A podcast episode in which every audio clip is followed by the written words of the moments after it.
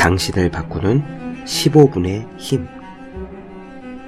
15분이란 시간은 굉장한 의미가 있는 것 같습니다. 하루 15분 정리의 힘이라는 책이 있고 15분마다 다른 과목을 공부하라는 공부 방법론도 있습니다. 군대에서 체력 측정의 기준으로 삼는 3km 달리기에는 대략 15분이 소요되고요. 사찰에서 새벽마다 올리는 108배 역시 15분이 걸립니다. 검도의 빠른 머리치기 훈련도 1000개를 하면 딱 15분이죠. 어쩌면 사람들에게 있어 15분이란 시간은 부담스러울 정도로 길지는 않으면서도 해냈다는 의미를 부여할 수 있는 역치인지도 모릅니다. 저는 15분을 이렇게 사용합니다. 가끔씩 공부가 지독하게 안 되는 날이 있습니다. 억지로 앉아 있느니 차라리 바람이라도 쐬면서 기분 전환을 하는 편이 좋겠다 싶은 그런 날입니다. 그러면 저는 과감하게 공부를 중단합니다. 대신 바로 자리를 뜨지 않고 마지막 과제를 스스로에게 부여합니다. 딱 15분만 더 공부하기. 그리고 가벼운 마음으로 짧은 시간 동안 급 가속하는 레이싱카처럼 집중력을 쏟습니다. 경험상 이렇게 하면 두 가지 장점이 있습니다. 첫째, 그날은 그만두더라도 다음날 공부를 시작하기가 쉬워집니다.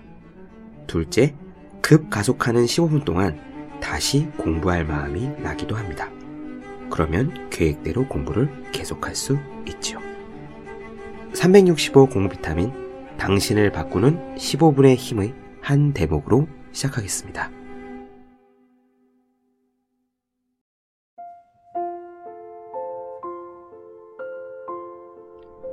안녕하세요. 본격 공부 자극 팟캐스트 서울대는 어떻게 공부하는가 한재우입니다. 퇴근길에 신림역의 알라딘 중고 서점을 들러 시간 관리에 대한 책을 사왔습니다. 충동적으로 말입니다. 물론 회사 다이어리에 미래전략실이라는 명함을 넣고 다닌 지 3년이 지난 제가 시간 관리 기술에 대해 문외한 일리는 없습니다. 피터 드러커를 여기저기 뒤적거린 적도 있으니 지식 노동자의 자기 관리 개념 역시 어느 정도는 친숙한 편입니다. 그럼에도 불구하고 문득 자기 개발서를 그것도 시간 관리에 대해 집어와서 후다닥 펼치게 된 데는 이유가 있습니다. 버스터 포지 메이저리그 현역 선수 중에서 최고의 포수라 불리는 사나이 때문입니다. 인터넷 여기저기를 산책하다가 저는 포지에 대한 기사를 보았습니다. 사실 그 기사를 읽기 전에는 포지가 누구인지 알지도 못했습니다. 만약 그가 알라딘 중고서점의 계산대에서 제가 고른 책에 바코드를 찍었다고 해도 몰라보았을 것입니다. 기사를 읽기 전에는 말입니다. 포지는 그야말로 메이저리그 최고의 포수입니다. 2010년 메이저리그 무대를 밟자마자 샌프란시스코 자이언츠의 주전 포수 자리와 신인왕을 단숨에 거머쥐었습니다. 그 이듬해인 2011년 수비 도중 발목이 부러지고 인대가 파열되는 대형 부상을 입었지만 2012년에 보란 듯이 재기에 성공했습니다. 아니요, 고작 재기라는 말로는 부족할 것 같네요. 행크 아론상, 실버 슬러거상, 내셔널리그 타격왕과 MVP를 싹쓸이 했는데 수비 부담이 큰 포수 포지션으로서 타격왕을 차지한 것은 무려 70년 만의 일이라고 합니다. 벌써 3개의 월드 시리즈 우승 반지를 차지한 그는 9년짜리 크고 아름다운 초대형 계약에도 성공했습니다. 연봉이 얼마인지 아세요? 무려 1100만 달러. 2014년 기준입니다. 1달러당 1000원으로만 쳐도 110억이죠. 이와 같이 이미 빛나는 왕자 위에 우뚝 선 포지의 나이는 놀라지 마십시오. 그는 1987년생, 겨우 28살입니다. 야구 천재거니 하고 넘어갈 수 있을지도 모르겠습니다. 저 역시 아 그렇군 하고 무심하게 다른 페이지로 이동하려 했으니까요.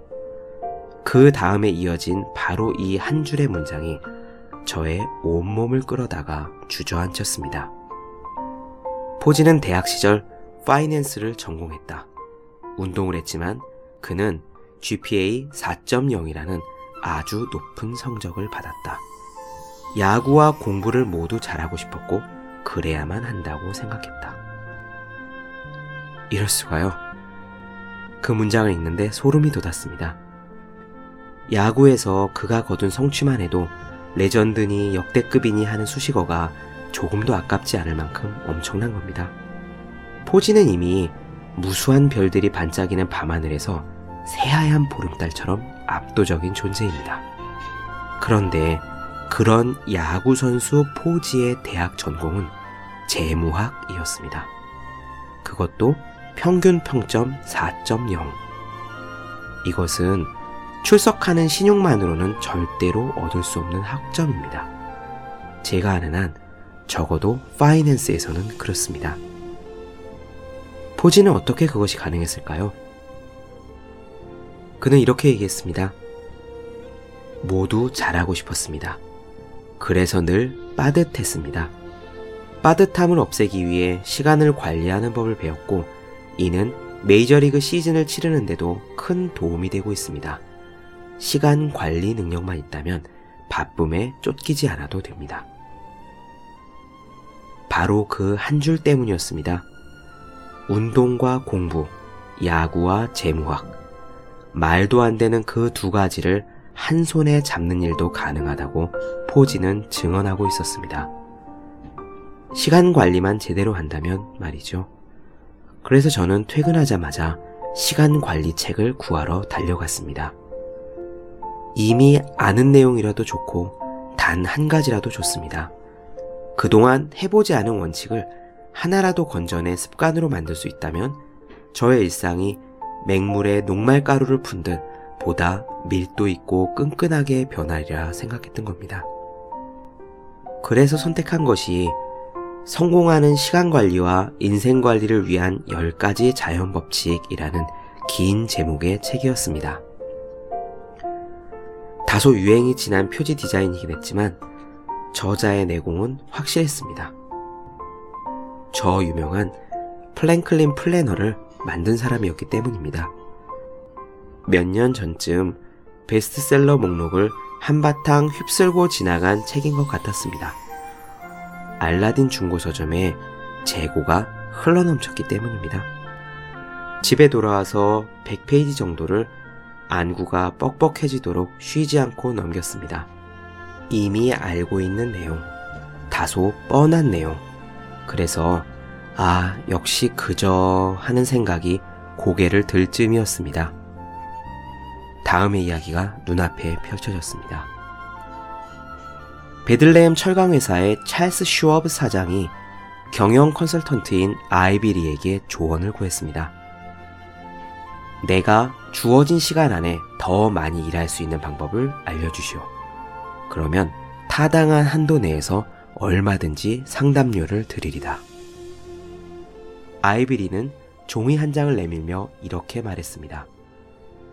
내일 해야 하는 가장 중요한 일들을 적어 보십시오. 그리고 거기에 중요한 순서대로 번호를 매기십시오. 내일 아침 출근한 다음에 첫 번째 일을 시작하되 그 일을 끝낼 때까지는 다른 일에 손도 대지 마십시오. 일단 첫 번째 일을 다 끝내고 나면 우선순위를 재검토한 다음에 두 번째 일을 시작하십시오. 이 일을 전부 다 하지 못해도 좋습니다. 어차피 모든 일을 다 처리하는 것은 불가능합니다. 그렇게 해보시고 가치가 있다고 생각하는 만큼 저에게 상담료를 수표로 보내주십시오. 그로부터 몇 주가 지났습니다. 슈어브 사장은 그 아이디어를 실험해 보았고 효과가 있다는 사실을 발견했습니다.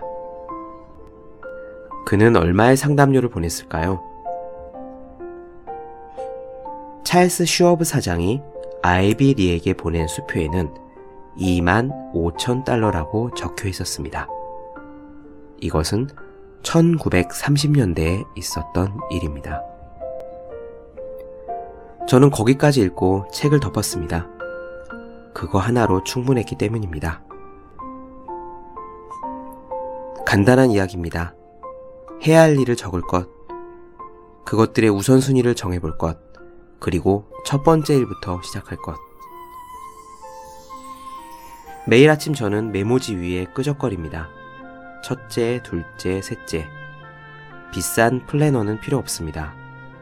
볼품없는 뭉툭한 연필이라도 상관없습니다. 쓰다 남은 이면지 뒷면이라도 충분합니다. 첫 번째 일부터 시작하되 그 일이 끝나기 전에는 다른 일에 손을 대지 않는다. 간단했습니다. 간단하기에 하지 않을 이유가 없었습니다.